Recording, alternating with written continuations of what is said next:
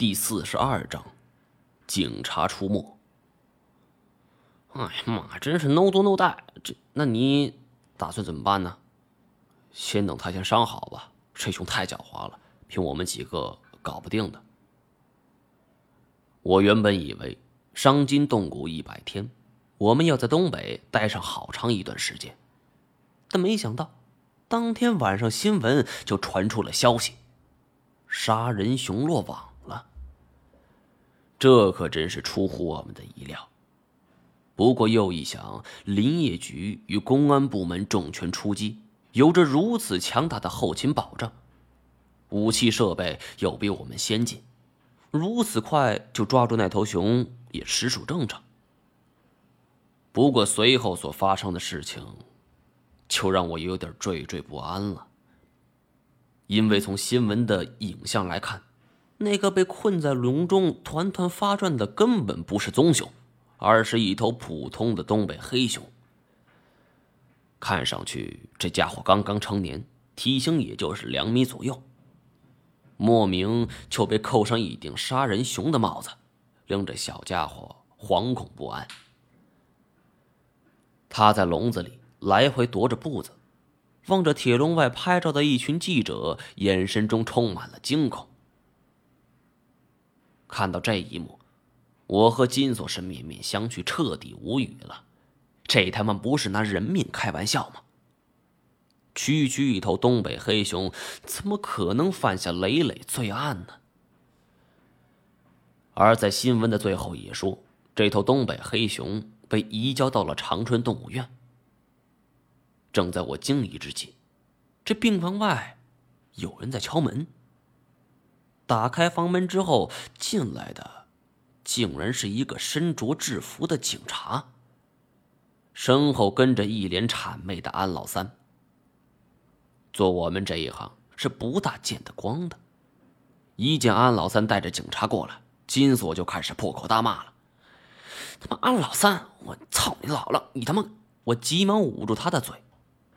现在有些事儿还没搞清楚，金锁如此大嘴巴，极有可能暴露身份。可没想到，警察先笑了。哼，好了，张一毛，你也不用堵嘴，你们的事儿我都很清楚。听闻我是一愣，看这警察不过二十多岁的模样，这比我还小几岁，竟然还知道我的名字。如此一来，我也是很确定被这安老三给出卖了，就恶狠狠瞪着他。安老三倒是不害怕，笑嘻嘻的看着我。我，呃，张老板、李老板，二位别生气啊，兄弟这次是有好事来找你们来了。他娘的，你小子能有什么好事？哎，哎，索爷，这这，咱们还是先请姚警官坐一下吧。呃，姚警官，您请。安老三脸上跟开了朵花似的。用金锁的话来形容，这多看两眼，那都怕吐出来。姚警官进屋之后，就摘下了警帽，看着我，脸上表情也算和善，但我心里却跟打鼓一样。以往面对如此多的野生动物，我都没什么紧张情绪，但是如今面对一个身着警服的人类，我却紧张了。姚警官见我如此，笑了一下：“嚯，呃，别紧张，我不是来抓你，抓你，我也不会选这个时候。”这令我松了一口气儿，不过仍然不会放松警惕。警察找上门来，那会是什么好事吗？姚警官回头看了一眼电视，刚才的新闻，呃，你们都看了吧？我放松了一下心情。啊，警察也是人，那就见机行事吧。看了，呃，你是行家，有什么看法吗？哼，假的，普通的黑熊怎么可能犯这种事儿呢？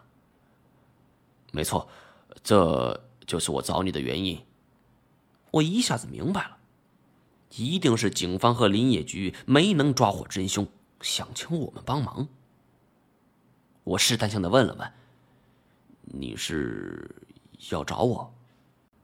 嗯，姚警官点点头。你的名号我没听说过，这是安老三推荐的，说童话生生前也很看重你，我觉得你应该有这种本事吧。我松了一口气儿，做这一行的，警察说不知道自己的名号，反倒能让自己轻松不少。但我不想如此轻松答应。那有什么条件呢？姚警官从随身的公文包里。拿出一叠档案，这是根据你的同行打听的一些资料，按照你往年的犯罪记啊不犯记录来看，这估计死刑是免不了了。就算张一毛是个大人物，恐怕也得蹲一辈子吧。说完，他便将档案推到面前。我不为所动，就算是不打开看，我也知道这档案里写的是什么。这姚警官明显是有备而来，估计这资料就够他准备几天的。而我心里也很清楚，他绝非是危言耸听。如果我帮你的话，这档案能不能销毁？姚警官看了看安老三，安老三抢先道：“哦，哎，张老板尽管放心，姚警官这次过来，他就是这个意思。”我不相信天底下会有这么便宜的事情。不过我的行踪既然被警方掌握，恐怕就没那么容易逃脱了。姚警官只需要一个电话，这云南就再无我的立足之地。何况我也想着金盆洗手，以后不再干这种勾当了，借机洗白。这眼前是最好的一个机会。